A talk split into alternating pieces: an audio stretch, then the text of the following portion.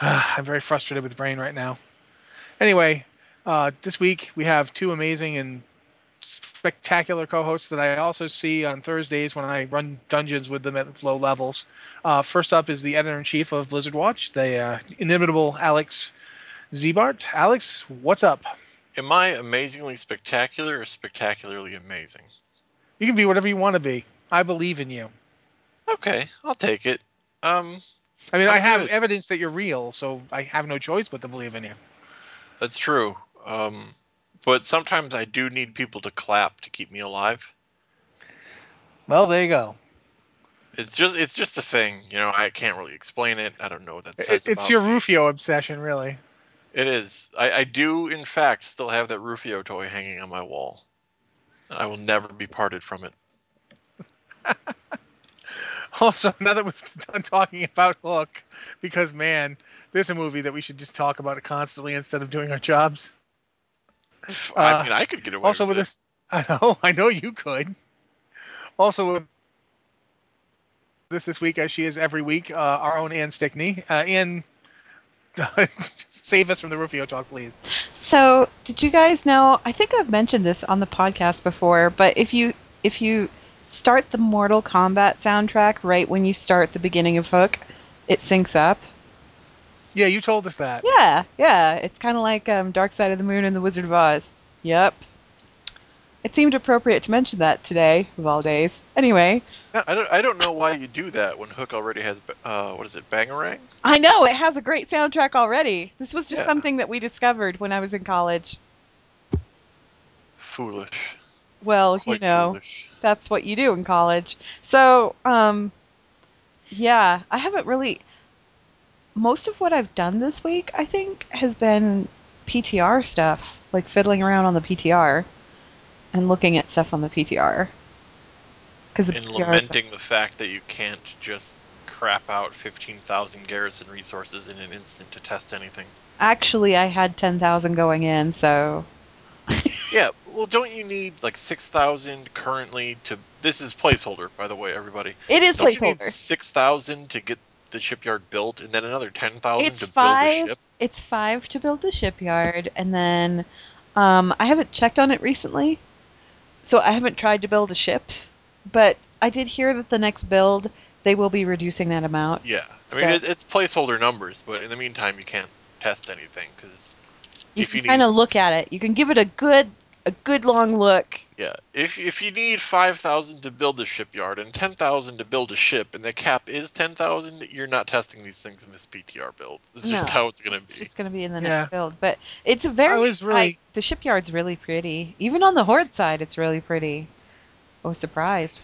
There's no chairs. So you can we we talked about this last week, so you can answer it for us now. Mhm. It's the shipyard's right in your garrison, right? The shipyard is right in your garrison. The way you get your shipyard sends you to the iron docks. So there is some content out there on the iron docks. There's like a quest chain that you have to finish because the guy that knows how to build shipyards is at the iron docks. And you have to go get him and bring him back to your garrison. So he, I guess he can't like write it down for you. He needs to come with you because that's just Me- how these things work. Gruthok not literate. What? Me an orc. Me not me not right. What? Me not right. You just do it this way. Couldn't we didn't have anybody in Stormwind who could have done this for us? Nope, just that guy. Nope, nope, just that guy. We have a shipyard. We have a shipyard in Stormwind. yeah, I didn't Yeah, think we about have a that. naval Why fleet. do we need Yeah, to but get there's- orc to know how to build a shipyard? Here's why: because we let Baros Alexston, the architect of Stormwind, die. That's why. See, if your architect were still around, this would not be an issue. Now, I mean, as for Stormwind me, isn't our only place with boats. yeah, like the entirety Well- of Northrend, you know, how do you get to Northrend? By ship. You'd think we know how to build a shipyard already, or at least you know around- a couple Yeah, of the docks. the, the elves and Draenei are sitting around going, "Don't, don't we have boats? Just let them go get the orc. It's easier than explaining to a human that somebody else can do something." oh man, night elves. Don't we ha- don't we know how to build ships? Yeah, no. Yeah. We don't need your help, night elves. You can go construct another moon well. And here, here's the thing, right? Go the, ahead. The water Uh, between the garrisons, I mean, and the alliance side, anyways, it's like a little puddle between Tanaan and our garrison. Yeah, I was gonna say I could mount up on a water strider and ride across the canal. Like we could right now on the stream if we wanted to. We could mount up and water walk our way over to Chinon. Like right now. Like I do don't it. think a ship even fits between the zones. I don't know why they want a naval assault in a canal. I mean, you could just you know that giant honking cannon that you've got on top of your barracks? That could probably hit Tanaan from here. yeah, I mean it makes a little more sense for the horde because you're on the opposite end of the continent. But the alliance, like, we just step out our back door and we spit on Tanaan. Like, it's Even- right there. You could, you could see Tanaan from your house. My outhouse is actually in Tanaan. I make my followers go over there so it doesn't stink up the place. Okay, before Alex gets any further into this, he has another rant he wants to do. So let's move on to that. Yeah. This week, us, um, our editor in chief wanted to rant about. tell us tell us about Hellfire Peninsula, Alex. Yeah, It's about it, this, I don't know how much of a rant it'll be, um, but I've I've been leveling a hunter in addition to the the stream character. I kind of just wanted to you know have a character to screw around with, and a hunter seemed the thing that would take the least amount of effort and brain power. They're fun, aren't they? And um, it takes no effort or brain power. I know. It's like great. right click on something. Oh, look, it's dead. and and I got to level 60, went to Hellfire Peninsula, and I remember those quests, if not being great, I remember them being functional. And I know people have brought up, oh, is Outland going to get a Cataclysm style revamp? And Blizzard's been like, no, those quests are of higher quality than vanilla. They hold up a lot better. No, the zone is awful. And it's not, oh, these are old quests. It's it the the place has fallen into developer disrepair over the years. Are there are bugged? quests. Yeah. Um, you remember the quest? I don't know if the horde gets it. Um, the quest Fel Spirits, where you plunk down something that looks like a phallus, and you kill orcs near it. Yeah, And- actually. Yes, do I know remember what you're talking about. yeah. Um, for some reason, those orcs take like one fifth of normal damage with no explanation. Really? My attacks would crit for 58 damage instead of like a oh, thousand no. some. and my pet was doing no damage. And luckily, I'm a hunter, so I have a pet that can't die. So I could do the quest, but there was another druid in the area trying to do the quest at the same time, and they were a feral druid. Oh, They would die before they could kill the mob. oh no. The mobs just don't take damage. There's no explanation for it. And I went to Wowhead to see if that was normal, and somebody had left a comment as of 6.0.2 this quest is bugged. These things don't take damage. And so it's been bugged since Warlord's pre-release. Which was what? October? Yeah. Yeah. So wow. and at some point um there's the quest where you need to cleanse boar meat or some crap. And I, hate that quest. Oh my gosh, I hate that they quest. so changed it, but they? they changed it in a way that's broken. Because it used to be you could loot a bunch of meat, and then go through them one at a time, and sometimes you get cleansed meat, and sometimes you get spoiled meat. If you loot like a dozen meats, you hit the thing to cleanse it, it'll consume the entire stack and give you one quest item. Oh no. So you have to loot one, use the thing. Loot That's one. actually been for a long time. That's been that's been at least since I think I want to say Wrath. Yeah, but it Really? wasn't like Been that broken. at launch. So their No, no, it fix wasn't. made it worse, and they just kind of were like, all right, whatever. You know what? You know what I'm looking forward to now? I'm looking forward to getting there on the leveling stream. Because I'm sure that Oh, doing yeah. all of these delightful quests will suddenly get people's attention. And and I won't say this quest is broken, but it's very irritating. the quest to get plump buzzard wings, I was killing them for an hour. I killed hundreds and hundreds of vultures. I drove their species extinct, genetically modified other mobs to become buzzards, killed all of them, and I still only had 7 out of 12 buzzard wings. Oh, jeez. it Outland needs help. It's really, really bad. And I wouldn't be surprised if a new player, if they don't straight up skip everything with the boost, they're not going to play past Hellfire Peninsula. It's bad. The thing is, is that the problem with Hellfire is a lot of that stuff gets missed because even if you're if you're in heirlooms, you can be level 63 in like no time at all in Outland in Hellfire. So you if you're not if you're doing that, you miss a ton of the really bad stuff, and people so people don't report it Yeah. or they they play it like I, I knew about the boar thing you were talking about, but you know what I did when it happened? I dumped the quest and went to another area. Like you can go hit Zangarmarsh at like level 61. Yeah, and, and part of it, like I am using heirlooms, so I'm skipping a lot of stuff.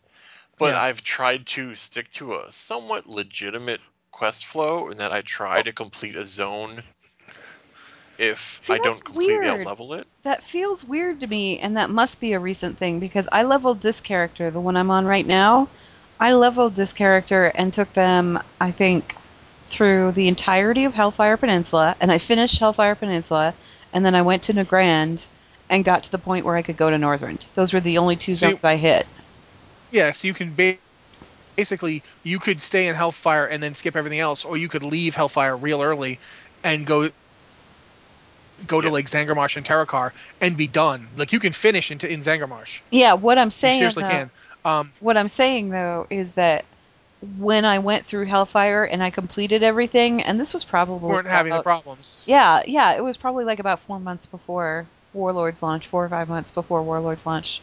No, earlier than that. It was about a year ago. And, Um, and like I don't think they need to do a Cataclysm style let's rebuild the entire No, expansion. they just think need they to need to fix fix what's bugs. broken. they just need to broken like stuff. do fix what's broken and maybe do a pass so it's not like okay i got a quest at this hub to send me to the second hub but the second hub sent me to the third one to send me back to the first one sent me back to the third one and the second one the first one there's no quest flow you're just going everywhere in Yeah. hellfire peninsula and if they can just maybe reorder that a little bit that would be make it a fine experience and fix the bugs then there would be no See, It also depends on the faction too, because Horde is a little bit more linear than Alliance, because Alliance has that weird couple of dwarves out in the middle of nowhere, Yeah. and you actually you have to go back to Nethergarde or not to you don't have to you don't have to go back to Nethergarde, but the quest is for Nethergarde beer, oh yeah there's They a sell- there's a they fun do bug sell with that it. one Yeah, but they sell the, the beer in in your uh in the honor hold base. But I didn't know that the first time I got that quest, do so I had they to go back. Yeah, they do. Yeah, they do. Wowhead didn't say they do. They do. They they do sell it there. But uh, I didn't know that, so I went back to the. I had to fly back to the dark portal and go through. And Yeah. nowadays, You know what my If you do experience that- with that was?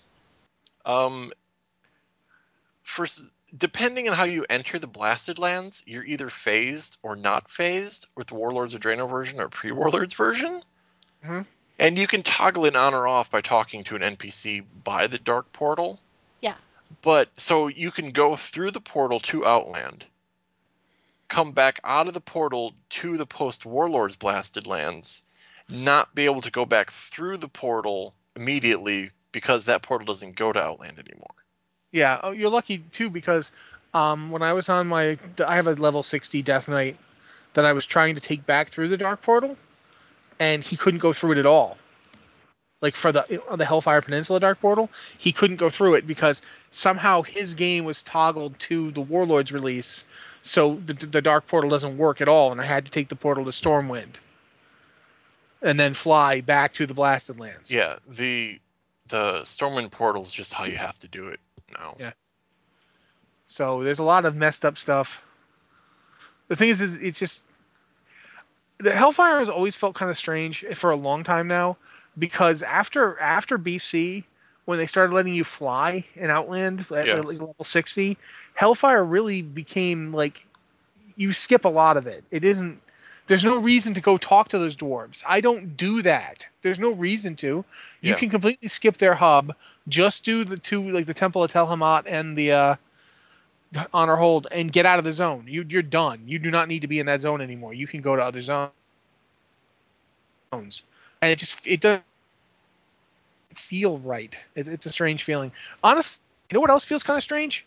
The fact that you can do what Ann suggested. You can hit up two zones in Outland and you're out. Like uh, you could hit like you could really just do everything in Hellfire and then everything in Nagrand and Yeah, be done. Yeah, it I- really does feel like they just intend you tend for you to ignore Outland, which is unfortunate because I think a lot of it is good. They've just let it break over some time. Of, some of my favorite quests. I mean, I had to kind of make a conscious decision about it, and the whole reason I went to Nagrand is because I really love Nagrand. Um, I just I think it's fun to quest in, but once I hit, you know, once I hit level 69, level 70, it was like, well, there's no reason for me to be here anymore. I should probably just go to Northrend, which is too bad because I mean, there's like quest chains out in Blade's Edge that I love doing, absolutely love doing, and there's quests in Netherstorm that I love doing, but I never Netherstorm really. in particular. Netherstorm's great. Well, the thing is, is for this expansion in particular, like Netherstorm can tells you, you know, there's a character, there's a, a villain in this expansion named Socrethar, yeah. And Netherstorm, Netherstorm's all about him. Yep. Like his whole thing is in Netherstorm, which I don't know if anybody who didn't play in BC has done that. Probably not. Like, has anyone been to Netherstorm since Wrath? I don't think Netherstorm is literally the only reason people go there is to go hit Tempest Keep. Yeah. I love that place. Yeah. I, I remember dinging level 70. I dinged it in um, the ghost village that was off in the corner. Kirin'Var? Yeah. That place was great. It was so full of quests. Like I Yeah, went the- and then you had to escort that cow. There's um, what's his face, ghost mage guy, Vargoth. Yeah. Vargoth. yeah. Archmage Vargoth. Archmage Vargoth. Players like uh, players that have started playing since Burning Crusade will have no idea who that guy is. It's pretty much just a callback Well, for the people who've they- been there they since know that BC. he's like he's that guy that's up at the top of the tower in Dalaran if you do the, the achievement thing. I believe Yeah. he's up there. But like and that's just you a don't reference back to him. yeah, you don't get that whole history of yeah, people just deliberately did not turn in that quest because they wanted to keep the staff to keep summoning him forever. Uh, you know, another another problem with the Hellfire Peninsula quest is there's no consistency on how quest items you have to use work. Yeah. Like now, all of those things show up in your objectives list. You can click it from there if you want to. Once in a while, a quest in Hellfire will show up there. I think there's just a couple that work with that system. Yeah. Then there's some that go in your inventory. And you have to go into your inventory and if you And don't find it. know, then it's like, Right. well, how the heck do I complete this thing, you know? And there was one quest. It's the quest where you have to put down like fireworks underneath towers so dwarves can bomb the towers. Yes. Whatever, if like smoke flares. Yes. Deathcore. Yeah, Zethgor Deathcore. must burn. I picked up that quest and I logged out for the night. I logged back in. I went to do it and I couldn't find the item. Oh no. I was like, why is the item gone? I was searching my bags. And I was like, did I do something wrong? Am I not understanding? I abandoned the quest, went and picked it up again, and saw the quest item has a two hour duration. Oh no. The quest item that you need to complete the quest and does nothing but complete that quest Has a two hour duration. while I was logged out. Oh my gosh. Why? Why? That It makes make no sense. Why would you do See, that? basically, basically, I think you're making a good point, and I'm going to move us on to the emails now. But yeah. I think you're making a good point that basically what it needs isn't an update. It doesn't need to be cataclysmed. It just needs to get the quality of life adjustments and to be like fixed well, and is, is brought like, up, brought up to now, basically when brought they- up to the way the game Yeah. when they make these changes, these quality of life changes, like the whole item squish thing, or oh, we're going to make it so that you know quest items work through the interface, the tracker interface, or all this other stuff.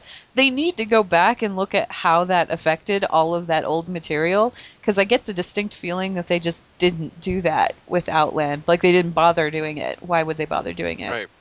And You it's, know. it's like uh, questing through Outland. I'm just continuously getting the impression that Blizzard doesn't care about this content. But if you're not paying money to boost straight to Warlords, Then it that's content players have to play through. and it doesn't look good. And when things are just busted and don't work right just because they haven't been paying attention to it, that's a horrible player experience. It does not look good at all. Anyway, let's go ahead and go to emails. Okay, the first one is actually not an email. It's from uh, one of our Patreon backers. So, uh, it's Sergeant Zim, who's a DK on Coltar on Kul Tiras, um, which I always want to say Tolkeris lately. I don't know why. Uh, it feels like the clock starts b- ticking on a patch as soon as it hits the PTR, thanks to the info dumps and the like. Do you think that this hurts the patch? I.e., do we get tired of the patch too quickly after it hits live because of this? Uh, it seems that we are all hungry for new stuff, and so we gorge on the information in the PTR. At the time it hits live, it's a bit stale for some. I would even say this majority of players have a good chunk of information from you guys, Wowhead, etc. I stay off the PTR for this reason. I, am starting to think I may keep away from spoiler sites in Wowhead as well, focusing only on current content. Thoughts, uh, Sergeant Zim? Well, I mean, obviously, we're going to talk about the PTR. It is the news about the game, and it's stuff people kind of want to know. But it's interesting you say that because, in my experience, 90% of players have no idea what's going on on the PTR, even while it's going, even while it's on sites, even while we're talking about it. People are constantly like, "What? Huh? What? That's happening?" Like for all the, I think the people that read sites like this and the people who work on them too are, are kind of in a minority of WoW players in that we're extremely well informed. I mean, I don't know what, Alex or Ann think, and they're more than welcome to answer this themselves. But I think most players really don't have this information, and they they they just play, and they don't experience it at all. Uh, Yeah. Uh, what do you guys think? And, and for me, um, even when I'm on the PTR, I don't. I mostly scratch the surface. I see, okay, what's new? How does it work? Okay, great, I understand it. I can talk about it. But that doesn't mean I'm playing through it. Like, I'm not sitting down, like, okay, I'm going to have a good time and play the game. And those are two totally different experiences. Like, on the PTR, I go, okay, here's the new thing. That's what's going to happen when it goes live. And I just un- understand it. But I don't play it and enjoy it and see it as entertainment until it's live. And those that for me is two completely different experiences. It's still brand new when it hits live, even though I've seen it already on the PTR. There's an analytical way to play through this stuff, and then there's the wee wee hoo, I'm gonna go have fun doing this kind of way to play through this stuff. Um, Yeah. And yeah, I'm kind of the same way because I mean, when I'm on the PTR and I'm testing content and things like that, I'm not. I mean, okay, I write about lore. So a lot of what I'm doing is obsessively paying attention to what's happening to the story and screenshotting everything just in case something changes. Um, and if it doesn't change, okay. If it does change, then cool. I got a record of what it used to be, so that's kind of fun. But um, I, I think I probably pay closer attention to that than you do, Alex, because I'm looking for the lore information and I'm looking for the Mhm. story information. But it's not. It, it's I'm cataloging it. I'm not. I'm not really like playing it to go have fun with it. I'm cataloging it, and there is a difference. There's a difference between when I play it on the PTR and when I play it, play it on live, because live is just I'm gonna go bust this thing, and then I'm gonna go bust that thing, and it's gonna be a lot of fun. And you know, you play through the stuff, and it's fun. Um, that's not even addressing this question though. Does the clock start ticking as soon as it hits the PTR? I don't think so. I kind of agree with Rossi. I think that there's a you know, the majority of players they they pay kind of cursory attention to what's going on the on the PTR. Like when when they release PTR patch notes, they'll look over the patch notes, but they don't actually like download or log on the PTR or play through that content. Um, it's just they kind of keep an eye on what Blizzard posts news-wise, so they have an idea of what to expect. I mean, back in vanilla and probably most of Burning Crusade, I was in the, I was in the Burning Crusade beta, like for the expansion, but PTR patches and things like that, I didn't even know what a PTR was. Yeah. I, I didn't play with that. I didn't do anything with that. I just played the game, you know, and I kind of looked at the patch notes just to see what was coming up and if it was going to affect me. But that was the extent that I went into it. And I, I, I get the feeling that there's a giant chunk of players that, that that's all they do. Um, and I I mean, if you want to avoid spoilers and you want to avoid that kind of thing, more power to you, man. Go ahead. Just focus on the current stuff. It's fine. I think personally that a lot of the hype and a lot of the interest right now is just because there was a really kind of a long stretch of time between Yeah, and, six and I do think the the time scale is totally a factor. Like the Yeah. longer it is between patches, the more hype there is behi- behind the PTR. And if there hasn't been new content in a really long time, I think you're going to see way more people playing on the PTR, and when that happens, the clock does start ticking on content because it really depends, too. for it. Yeah, it, it also depends too on you talk about like not having on content for a while, but one of the other problems which is rooted to that is when we have a PTR or when we have a patch that is all systemical patch. Like 6.1 wasn't anything.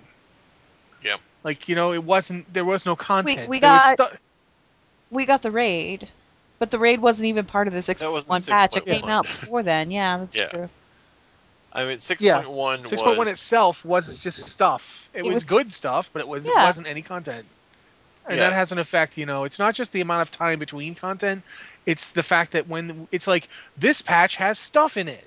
I don't know how else they put it. It's like And the thing is, is like six point one did have stuff in it. It's just the I mean, the big was- piece of content, like actual content and not game systems, the piece of content in 6.1 was the Harrison Jones quest, Jones quest line on a random spawning.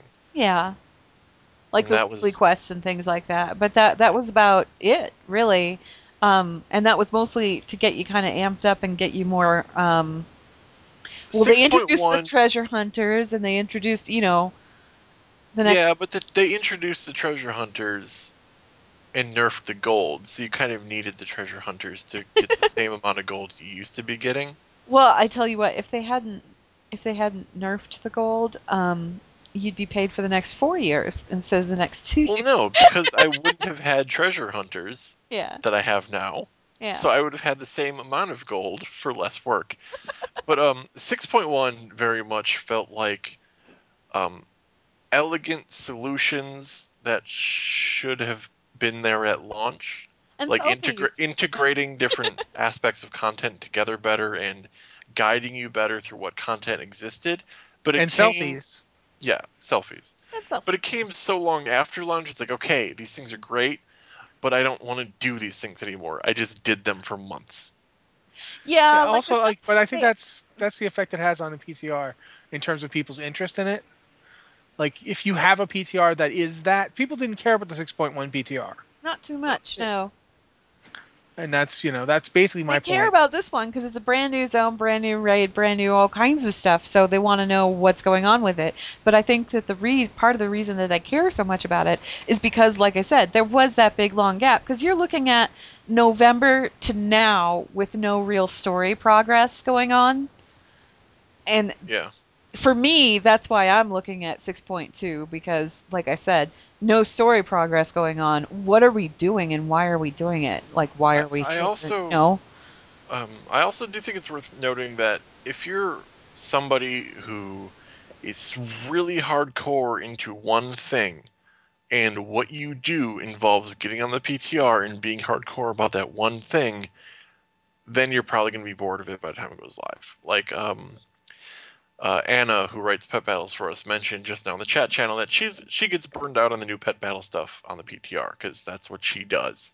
And for example, the high-end rating guilds who see it as mandatory to test new rating counters on the PTR, they've seen they haven't seen Mythic or like the, the hardest version of anything yet. I don't think, but No, they've, they've seen all the bosses one- already.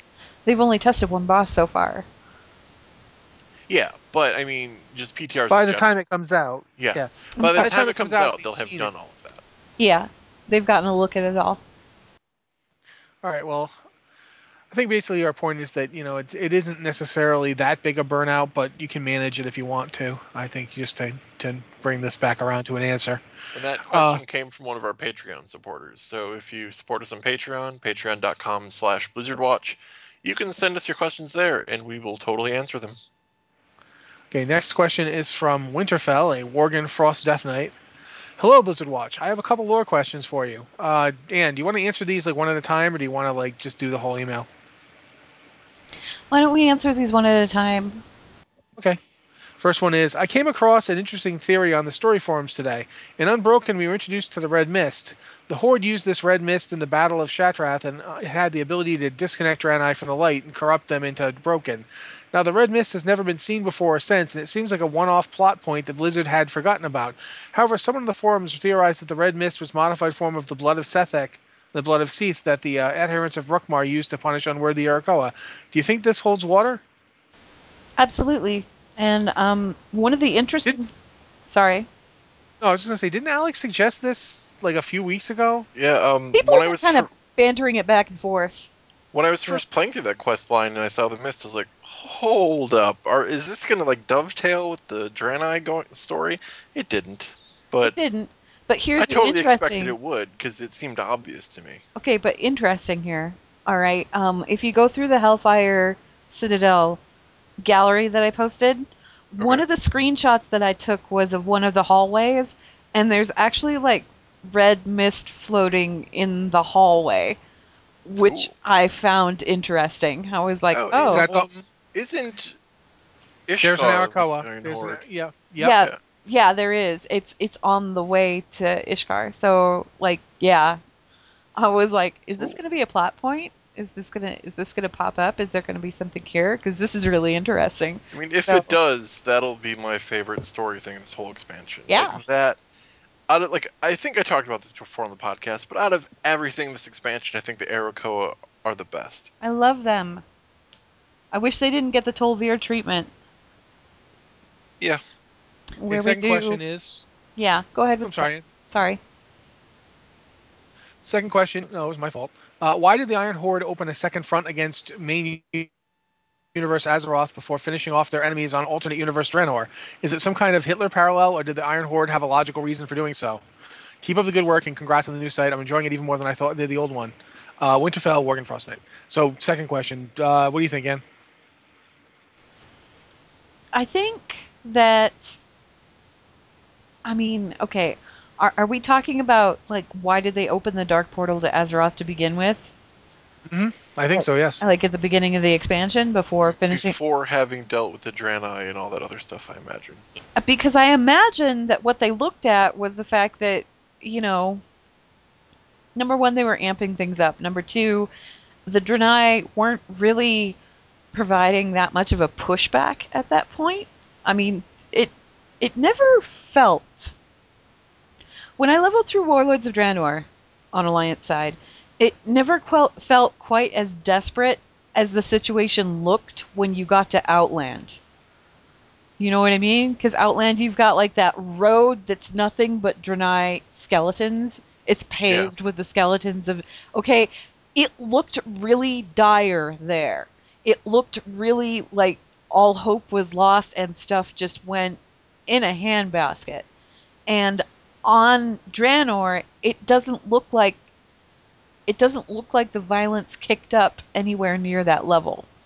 And I don't I don't know if part of that was just Garrosh kind of steering the ship, as it were, and saying, "No, you want to go conquer this other world. Don't worry about the Draenei. They're not, they're not going to be that much of a threat or whatever." But it, to me, I think that's why they turned to main universe Azeroth as quickly as they did, is because Garrosh was there right behind Daddy, going, "Yeah, no, don't ignore those guys. Those guys are nothing." Those guys are worth nothing. You should go through the portal and smash the heck out of this other planet because that's the really important thing here. Do I, maybe don't I remember something like Garrosh telling Grom that like everybody on Azeroth was a bunch of big whiny babies that could just be punched over, Kind no of, problem. kind of, yeah. Even though we beat the crap out of Garrosh and sent him running, so well, in think, in the story, yeah, in that story, uh, and I'm not remembering the name of it off the top of my head, but the the, the one where Garrosh meets up with Grom and it's sets everything in motion. It's just Hellscream. Yeah, Hellscream. In the story Hellscream, uh, Garrosh very deliberately sets up this picture of the the Alliance and Horde back on Azeroth as like being a threat, and he very carefully makes sure that Grom doesn't see everything, what so that he Grom doesn't know what's going on. Yeah, what Grom sees, Grom sees green-skinned orcs that have very obviously been, you know, embraced this whole idea of foul magic and and getting together with demons and all of that. And then he sees them crush and Garrosh very clever. He cuts it off before Thrall can ex- escape the internment camps and before any of that.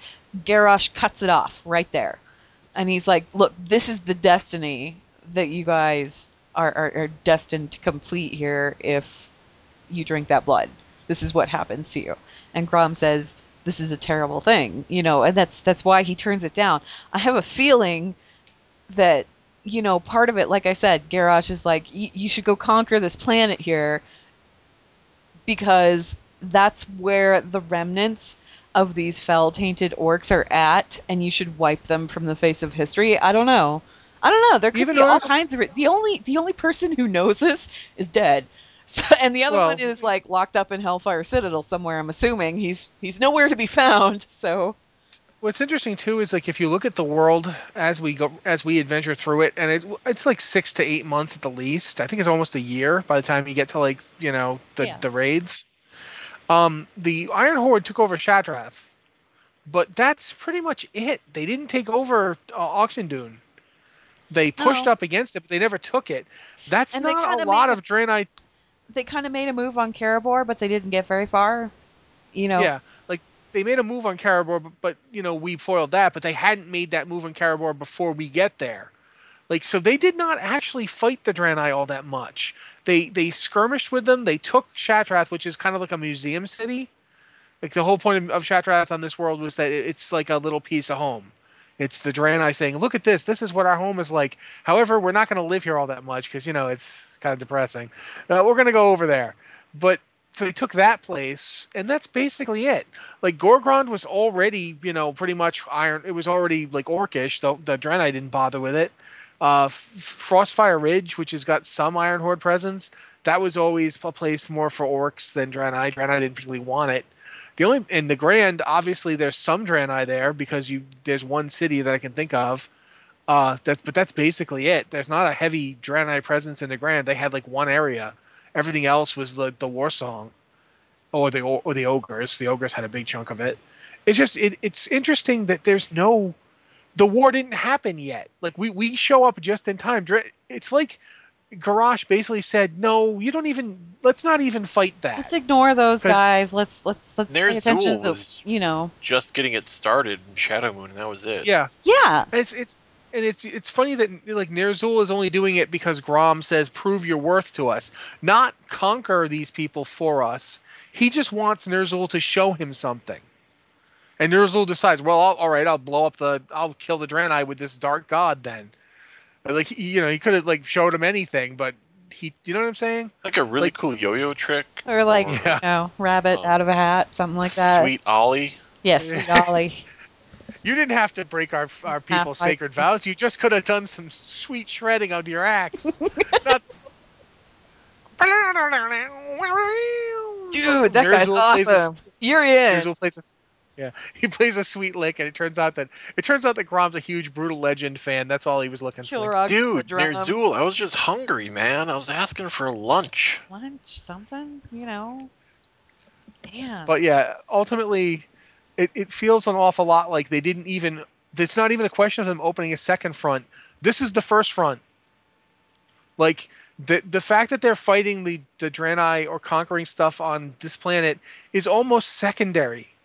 Like they re- their whole intention, their focus was to come through the portal and crush us.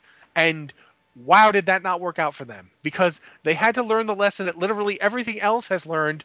Azeroth is like a garbage disposal. Do not put your hand in it. it will yeah, when you take it back out, there will be a stump left behind. It's a bad idea. And maybe Garrosh didn't know that because, you know, Garrosh was from Draenor originally. He was from Outland, so even he I don't I don't think that Garrosh was really cognizant of just how hard Azeroth fights for itself. Well, that's a funny thing because Garrosh never really had much respect for Azeroth. No. Like, No. who did he like? He liked the Tauren. Uh, He liked the Tauren to a degree, and he Yeah, liked well, the orcs, obviously. But Yeah, like but- the rest of the races were kind of eh, take it or leave it. Most of them were leave it. Not only leave it, leave it and and crush it into the ground. There was Yeah, just he didn't have- He had literally no respect for the Alliance, even after losing a couple battles to them. Yeah. And he didn't have much respect for half of the Horde races. pretty much So yeah, his view of Azeroth is pretty. it- It's ironic that skewed. he, yeah, he gave terrible advice to Grom. Like if if he if if they'd spent twenty years conquering Draenor, they probably could have then fielded a much more impressive army to go through the portal. The only good advice that he gave Grom, and it stuck, was whatever you do, don't drink the stuff that comes out of that demon, because that's a terrible idea. Uh, we're not. We don't know that yet. The expansion's not over. Uh, He could. He could guzzle down a whole pit lord for all we know. but yeah, um, the whole invasion of invading Yeah, Azeroth Pit Lord is just a or whatever. stupid idea at this point. I mean, Uh. Azeroth is popular. Like everybody in Azeroth is dead except for the most battle-hardened bastards in the universe. Don't pick a fight with Azeroth anymore. Well, it's like even the people that like sell you fruit or who like just wander around your cities talking about their wells are people who've survived multiple horrible battles. Yeah. Like even that old lady who's like, ah, the stupid Alliance army had to fight in my field. It's like she's seen more. She's seen stuff you you don't even want to think about what she's seen. Walking corpses everywhere. Yeah, it's like you know everybody has seen this. dear little granny, the fruit seller. She's seen some things in her life. There's a there's a kid wandering around the canals of Stormwind selling pets to random people. That kid has seen a dragon the size of a city come right through the park and then land on the front gate. That kid, that and kid's melt stone with its claws. You know, yeah. Yeah, What happened? Like, how's the park just gone? Did Deathwing eat it?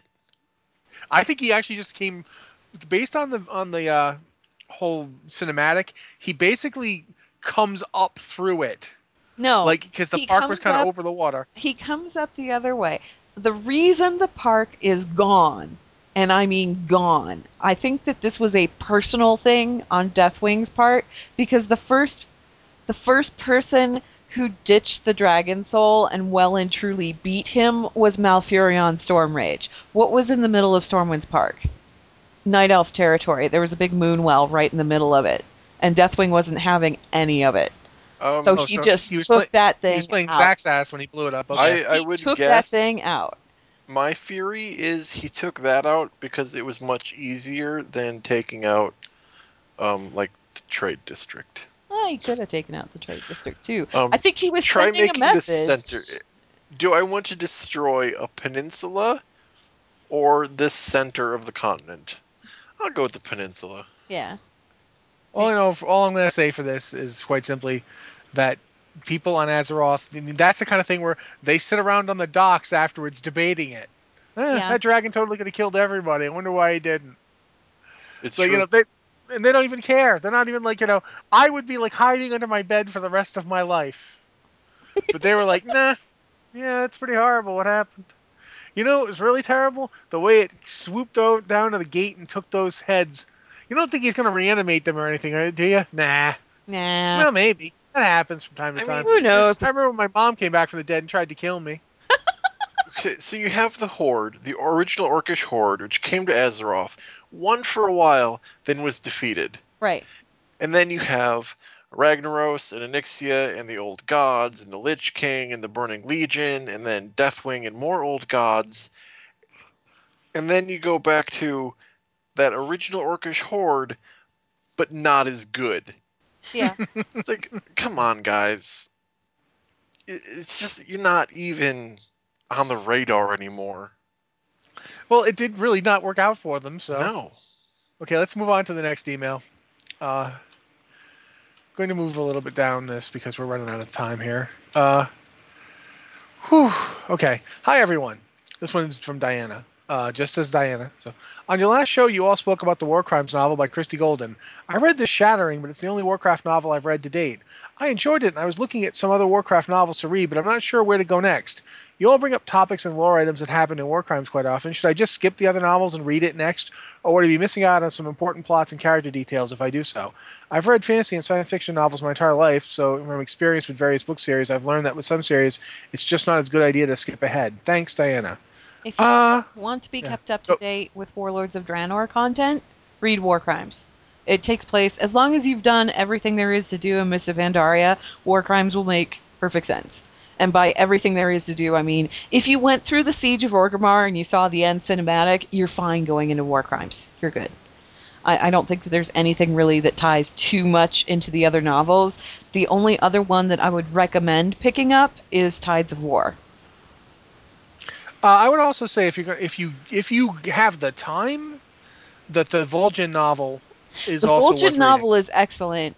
Um, it's kind of a niche novel though because it's one of those ones that actually took place while Mists of Pandaria was going on, and it directly involves events that events that happened during one of those patches in Mists of Pandaria.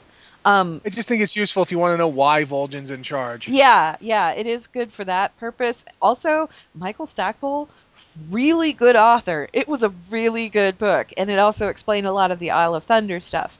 The main reason I recommend Tides of War is because you get the whole Jaina arc that way. Um, you got part of it actually in the Shattering, and some events that happened in the Shattering are continued in Tides of War, and then those are brought up again in War Crimes. So if you read those three, um, Shattering, Tides of War, then War Crimes, you'd be okay. Um, I would also recommend, you know, I, I recommend. There's a lot of those books that I recommend, but um, You just recommend all of them. I Is it do, I do. Do There's it. only a couple that I don't recommend, like Cycle of Hatred. You could skip that one. it really wasn't that good. But like, uh, uh, for current content stuff, Rise of the Horde is really, really good. So is The Last Guardian. It's kind of this timeless one about Medivh, and if you want to know more about Khadgar, that would be the one to read. Um, The, for just for re, can you jump around? The thing with the Warcraft novels is they're not really a series that you have to read book one, book two, book three. They're more tie-ins, and the one you always want to read is the one that's immediately relevant to the expansion you're playing. Yeah. And then once you've read that one, read whatever else you want. It's you're not you're probably not going to miss very much if you haven't read the one before it. They don't tie in directly. They don't lead from one to the next. it They're okay. standalone novels that No. tie into the current game events. I have to I have to kind of disagree with that a little bit because the thing is is anything prior to the shattering is piecemeal. You can read it whenever it doesn't really matter so much. Everything from the shattering onward, there's usually 2 to 3 novels that are dedicated to each expansion and you could read them in whatever order you but they they definitely go in an order because the shattering is followed by Thrall Twilight of the Aspects and it calls back to what happened in the shattering. You know, but like they you- reference go- each other. if you go from War Crimes to Arthas to the then Shattering, it's not gonna it's not gonna because That's not- Arthas Arthas came out before the Shattering did. right? so it's a I'm just- I'm- standalone. that's my example. I'm Yeah. jumping around. Yeah. So if you do it that way, that's completely less of an issue than say reading the Reading War Crimes before trilogy in Tides of. War probably wouldn't make that. That's why I say read Tides of War because a lot of what happened in Tides of War is brought up in War Crimes, and it's actually big points in War Crimes, uh, particularly the stuff that happened with Jaina, because Jaina plays a pretty big part in War Crimes. But you don't really understand why she is the way she is unless you read Tides of War. You know what I mean? Okay.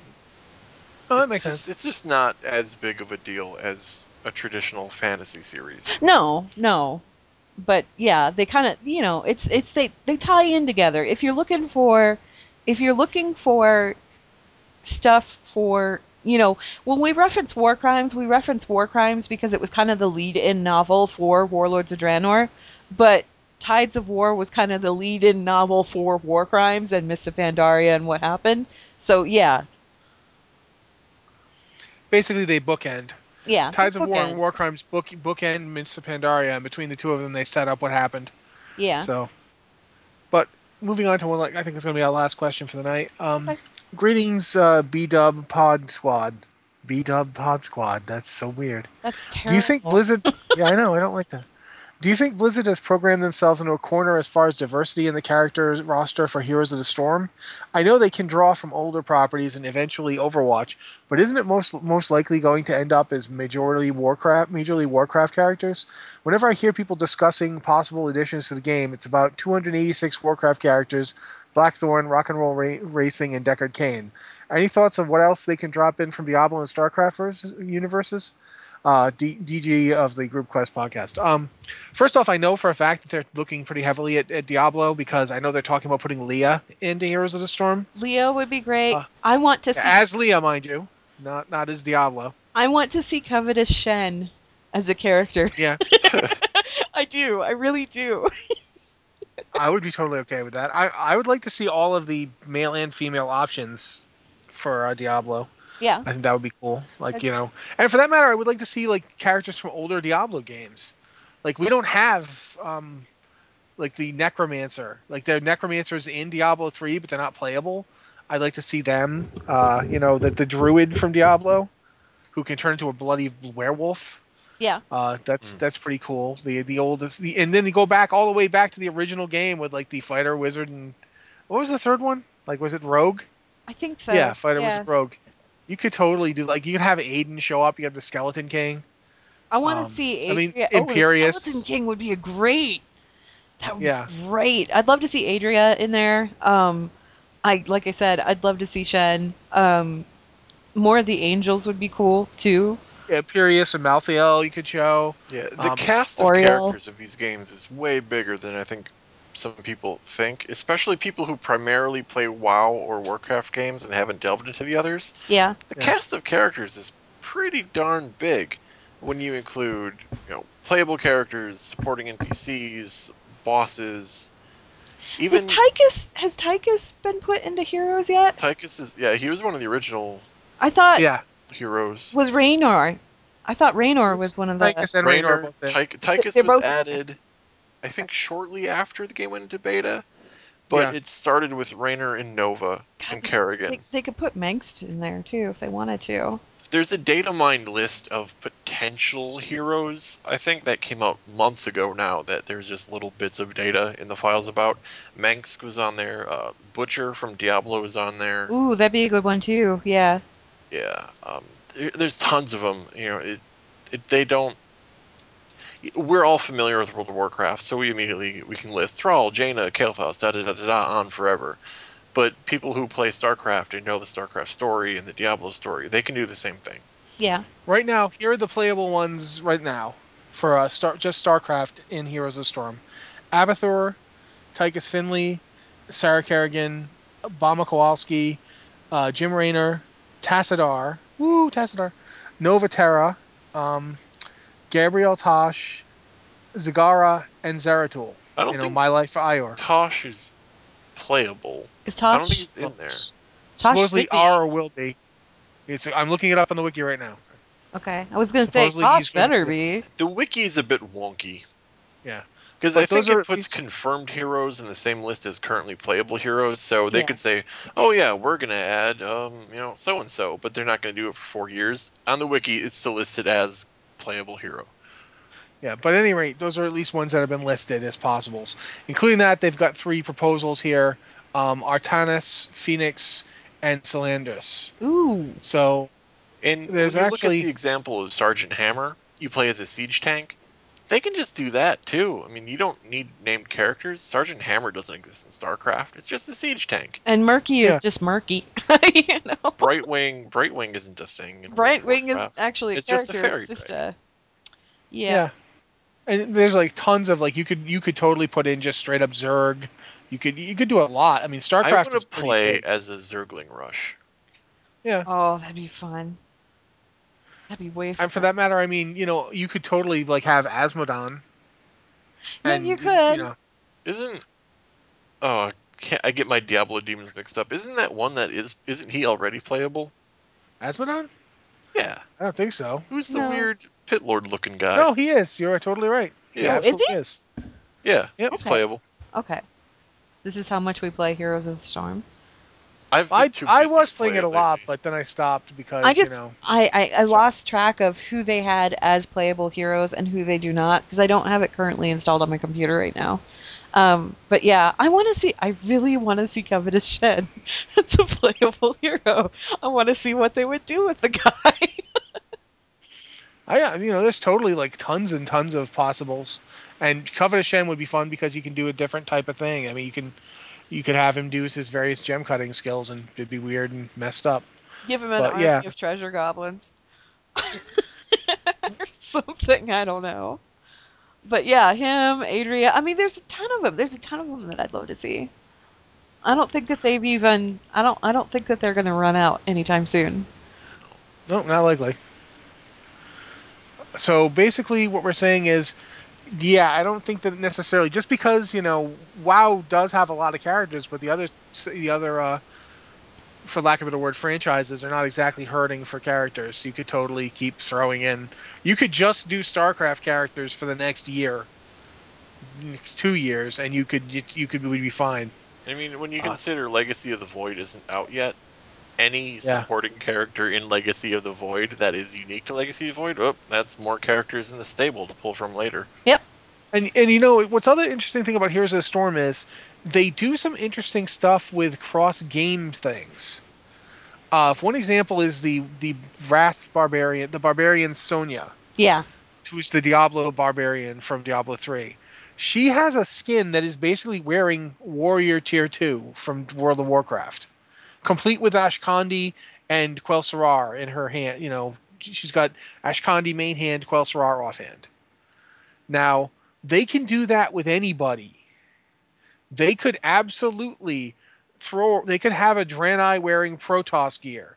They could have you know Overwatch characters. You know the the monkey whose name I forget. I want to see you know- Protoss Velen. Make it happen. Yeah, th- Somebody. There's all these things they could do. They don't have. They're not limited to anything. Um, there's one skin Sonya has. I don't know what this is even, but it looks it looks really cool. Uh, she's just got like, messed up look, looking swords, and I really like. Um, so yeah, there's there's a lot they can do with these characters. Um, they've done like everything from Tyrande, like as, Tyrande as a blood elf. They have yeah, they have blood elf Tyrande. I'm looking at her right now. Yeah, for Yeah. skins, there's never going to be a shortage of skins either. Yeah, but my point being that they can do like you know they, they can totally go around and do that kind of thing, cross pollinating various characters. You can have a character who is a character from StarCraft, but who's using Warcraft gear or whatever. Yeah. So uh, Heroes isn't going to run out of characters for a long time, and by the time they start exhausting the stable of existing characters, Blizzard will have released more games and there's more characters. Pretty much. I mean, as soon as Heroes of the Storm starts adding characters from Overwatch, if they decide to do so, Overwatch is also going to be adding new unique characters forever because it's built upon the ability to do that. So now Heroes of the Storm also has an infinite supply of superheroes to add to the game. So I think basically that is it for the show for tonight. Uh, kind of ran out of time before we ran out of emails, but that happens. Uh, thanks everyone for sending us in. Um, remember, if you have an email for us, you have multiple ways to get it to us. Uh, Alex, what's how does one use Patreon to do it? Um, if you decide to support us on Patreon, it's if you're not familiar with Patreon, it's uh, you sign up for a monthly recurring donation to the site essentially in order to support us. And on Patreon, on our page, once you've supported, you can either leave a, a note there. There's a activity. They just label it activity, where you can leave posts and all that kind of thing. And I'll see all of that. Or else, once you're a patron, you can message me on Patreon. Patreon does have a message system, so you can send it directly to me, and I'll forward it to the podcast team. And if you you know just want to do it the old-fashioned way, you can send an email to uh, Blizzard you know podcast at blizzardwatch.com, and we will get it, and we do our best to answer them. Uh, and it's basically pretty much it. So thank you guys for like sending in emails for us to answer and listening to us talk about Burning Crusade. I know it might seem like a bit of a digression, but it actually is pretty important. I think Alex is is right there. And wow, hearing myself say that, I'm a little confused. But yeah, I'm terrified. I'm Yeah. yeah. myself. I need Burning to mark Crusade's this perfect. day on my calendar. nothing. I just I think in general like stuff like that does does have a negative effect on player experience and we in the in this age of people being able to boost and with people wearing heirlooms and so forth we kind of forget that there is still people playing through that content Uh, all I know come- is I can't wait to get there on the leveling stream. That sounds like it's Yeah. going to be a good time. Yeah, I'm looking forward to it. Like genuinely looking forward to our group getting there, and it's sucking. Yeah but the thing is is I'll probably insist we just to do dungeons the whole time No, Like, no, we no. have to go through zones. We have to. I. I don't want to do Hellfire I want to just go to the dungeon Let's let's wrap it up. yeah we're All right. done thanks very much everybody Have a good See night, everybody. everybody.